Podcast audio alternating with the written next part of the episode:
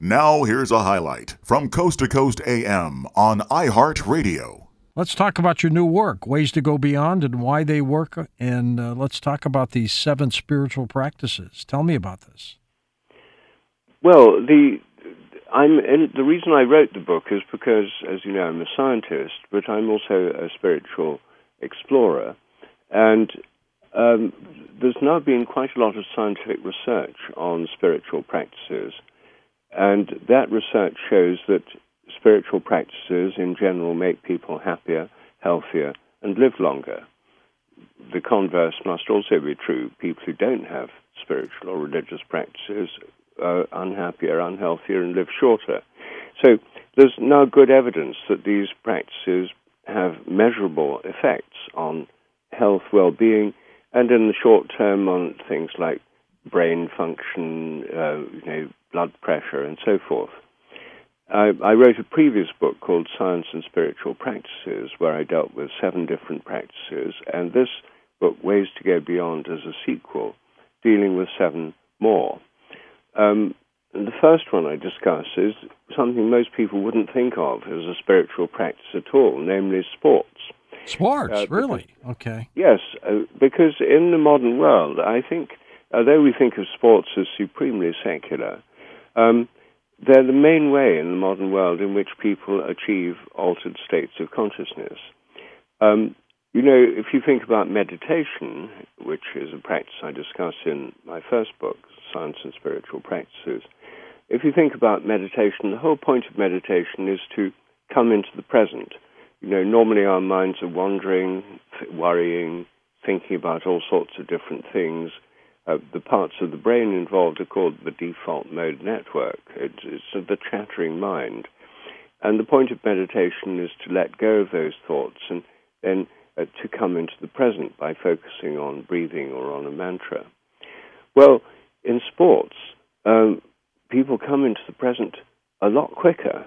Um, I had a friend in the United States who was very busy in his work, and he told me that his mind was r- racing all the time. He couldn't sleep. He was thinking all the time.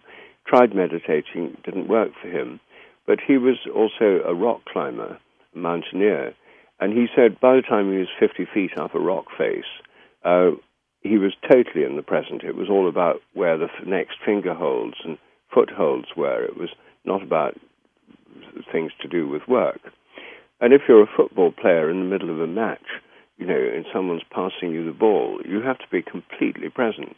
Um, it's it's no use sort of worrying about whether you paid a bill or something right. someone said to you that upset you and that kind of thing. You've got to be totally present.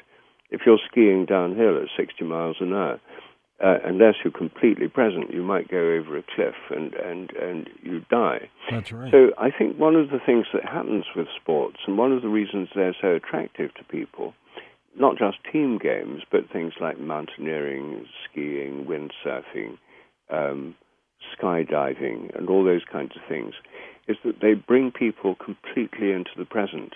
And um, and then many people do have spiritual experiences uh, in in the context of sports. Um, Michael Murphy, who founded the Esalen Institute in California, wrote a best selling book called Golf in the Kingdom about the mystical side of golf, which has been a bestseller among golf players for, for years.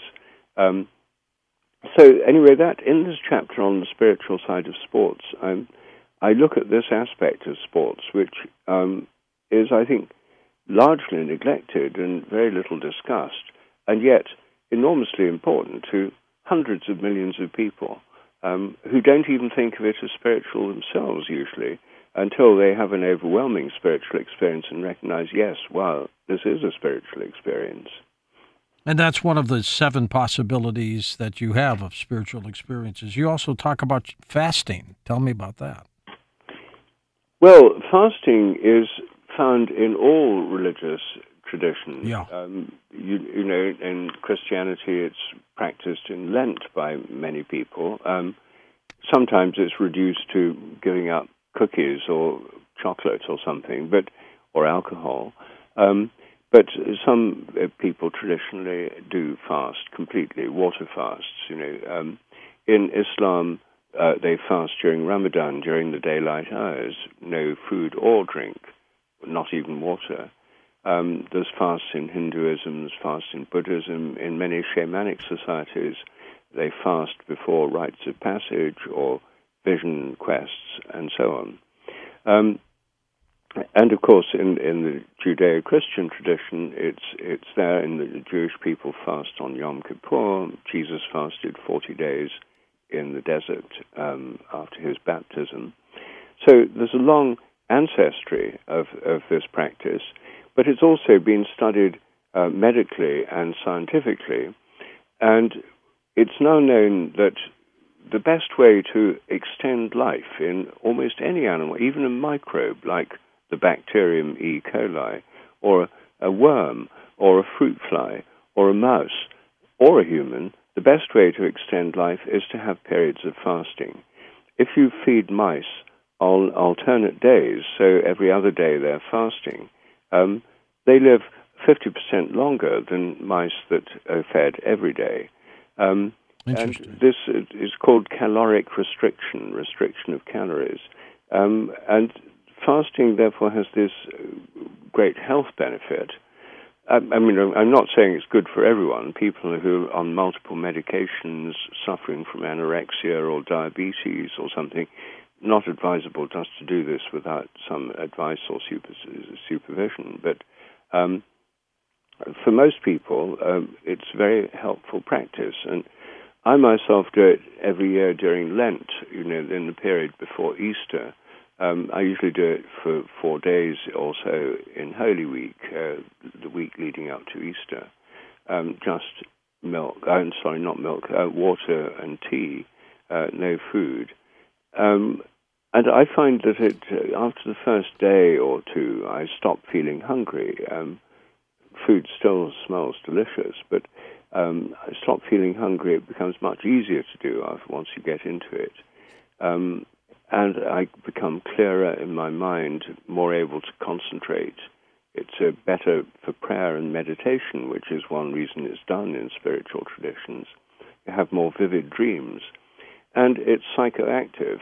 Um, when you're fasting, you're metabolizing fats, and the breakdown products of fats in the blood give a kind of slightly sweetish smell to the urine and the breath of fasting people.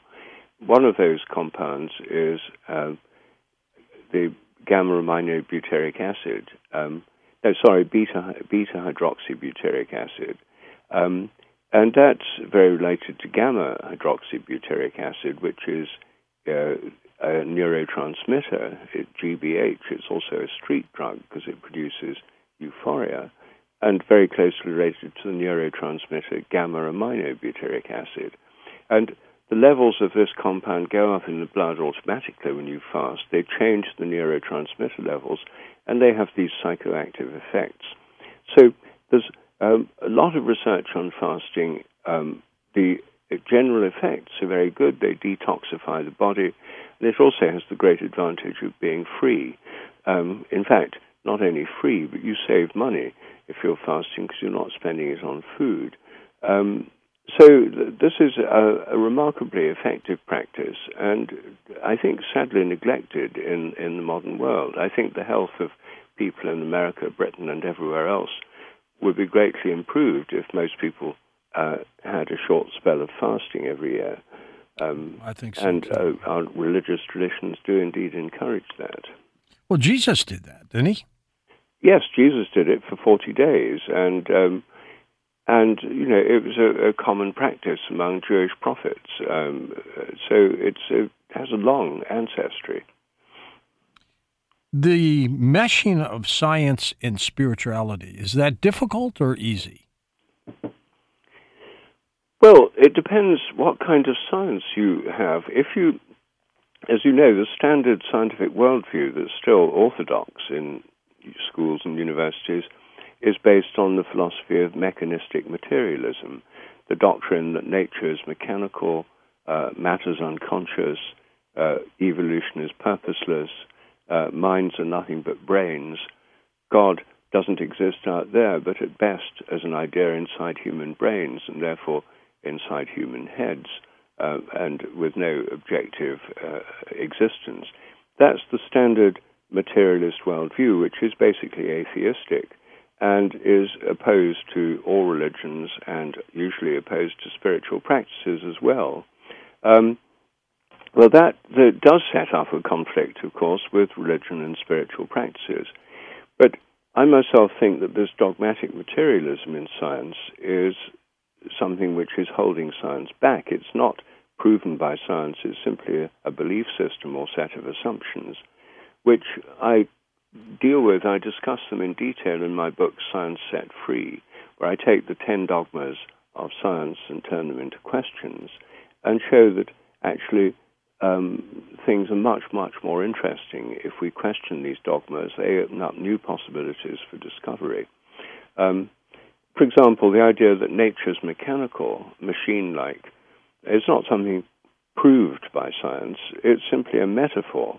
Um, originally in the 17th century, people thought the universe was like clockwork because you could make clockwork models of the way the moon moved around the Earth.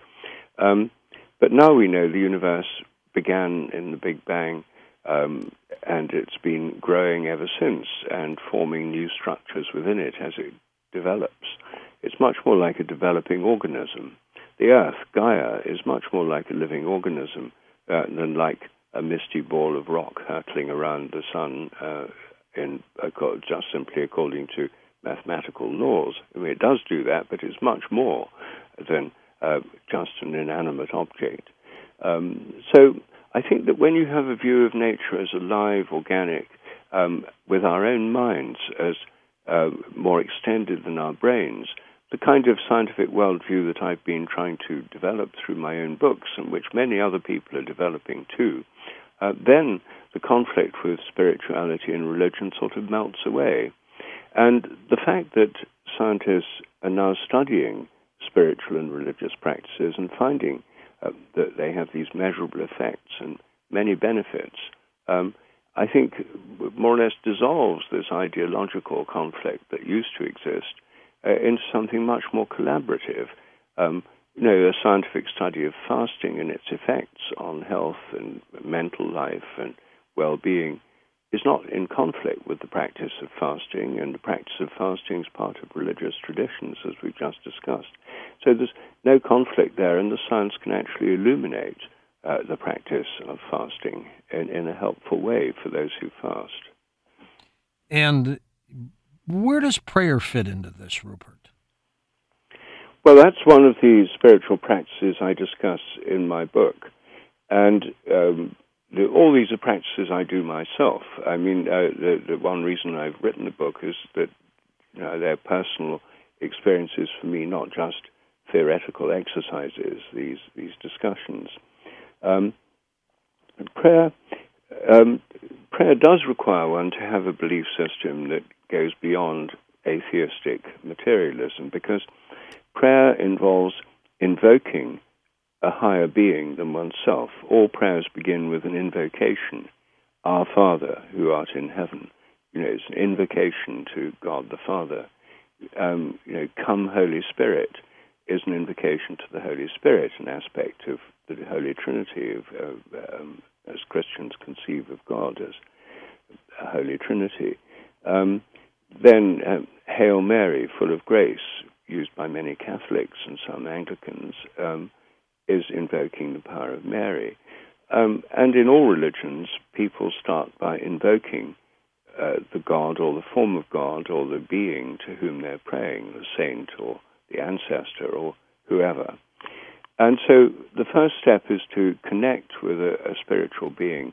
And then in petitionary prayer, where you're asking for something, to um, direct attention to the things you're concerned about, you know, problems in the world, the sickness of someone you know, um, problems in your own life.